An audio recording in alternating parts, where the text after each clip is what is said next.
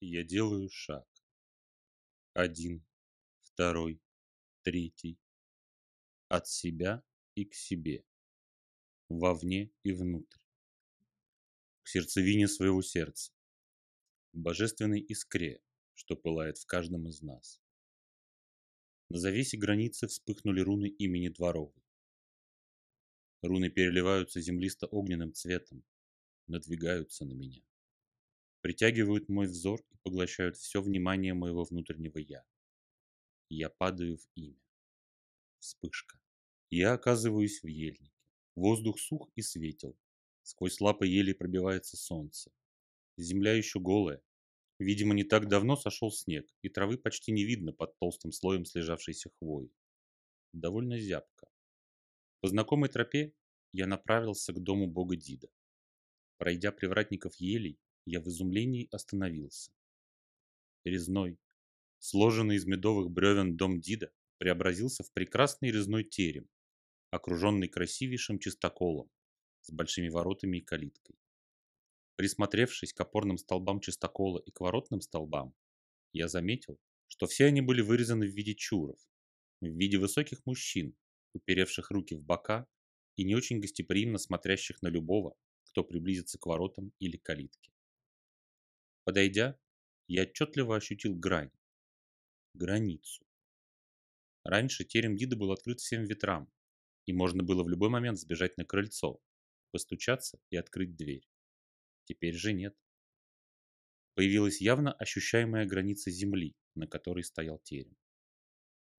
Вежливо постучав в калитку, которая, кажется, сама открылась мне навстречу, я зашел и поклонился терему и земле, на которой он стоял.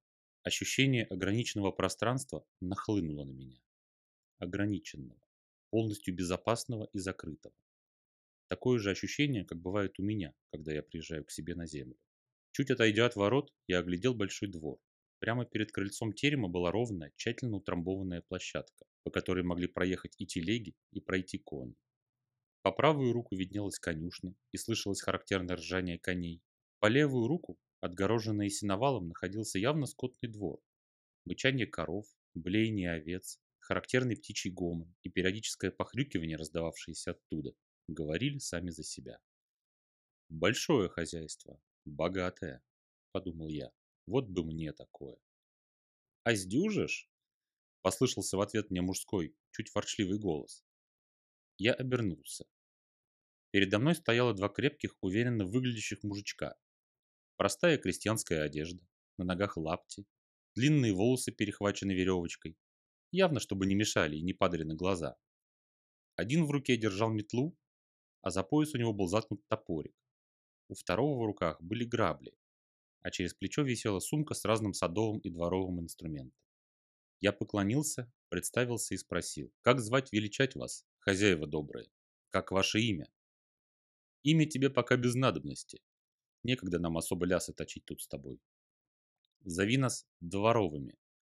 Весь двор и все хозяйство у нас под присмотром. И скот весь, и птицы, и сеновал с сараями. За всем следим мы, чтобы все было в целости и сохранности. Не гнило, не рушилось, скот и птицы не болели, а двор полнился благополучием. Ответил мне один, с метлой. Простите, если брякну глупость, но вроде же один двор, один дворовой. Почему вас двое? Братья мы, сказал дворовой с граблями. Да и будто сам ты не знаешь, почему нас двое. Вижу же, что по пути к нам все понял. И что ждет тебя, и почему я тут к брату временно погостить переехал. Ваша правда, хозяева дворовые. Все я понял и жду всем сердцем. Ты не жди, а действуй, почти хором произнесли братья. Что ждать-то?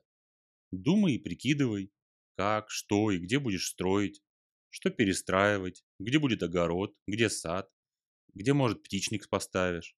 Дел у тебя будет полно, а мы присмотрим и поможем. Двор твой – отражение тебя самого. Мы можем лишь помочь, но не можем за тебя ничего сделать. Мы можем предупредить тебя, охранить двор, отогнать нечисть надоедливую, но мы не можем за тебя построить твое хозяйство. И какое оно будет, зависит прежде всего от тебя самого. Посмотри сейчас на двор. Что ты видишь? Все ладно и славно. Все удобно и под руку сделано. Видно же сразу, что хозяин строил задумываясь. Тщательно и долго он обдумывал, как да что удобнее ладить. Где сарай ставить, где амбар, куда выгородить скотный двор. А у тебя что на дворе? У двора, как и у дома, должен быть один хозяин. И только один.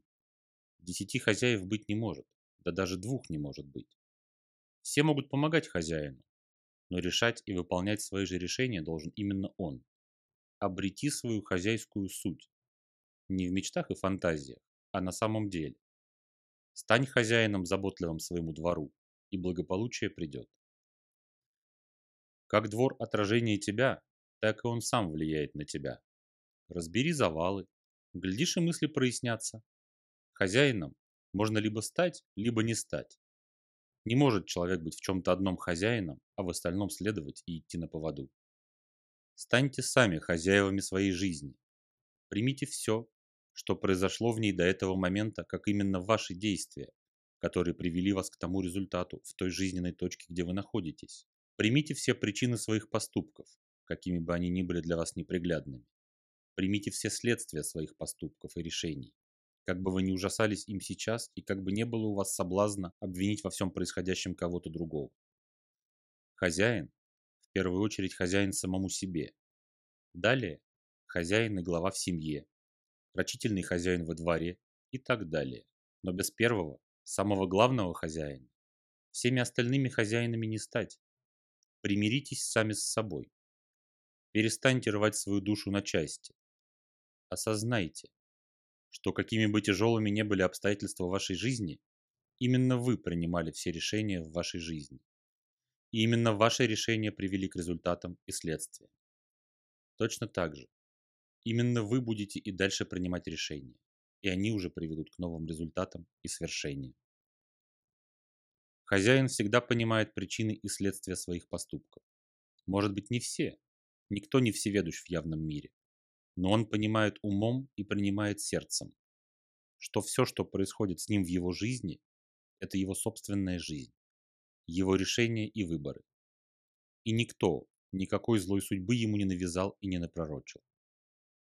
Братья дворовые замолчали, до этого говорив попеременно. Еще раз внимательно посмотрели на меня и сказали, «Ступай, Видогор, все ты понял и идешь туда. Сам же видишь, какие знаки посылаются тебе. Стань искусником во всем, что ты делаешь и несешь людям. Один из дворовых взмахнул метлой, и все закрутилось у меня перед глазами. Я очнулся в своем теле.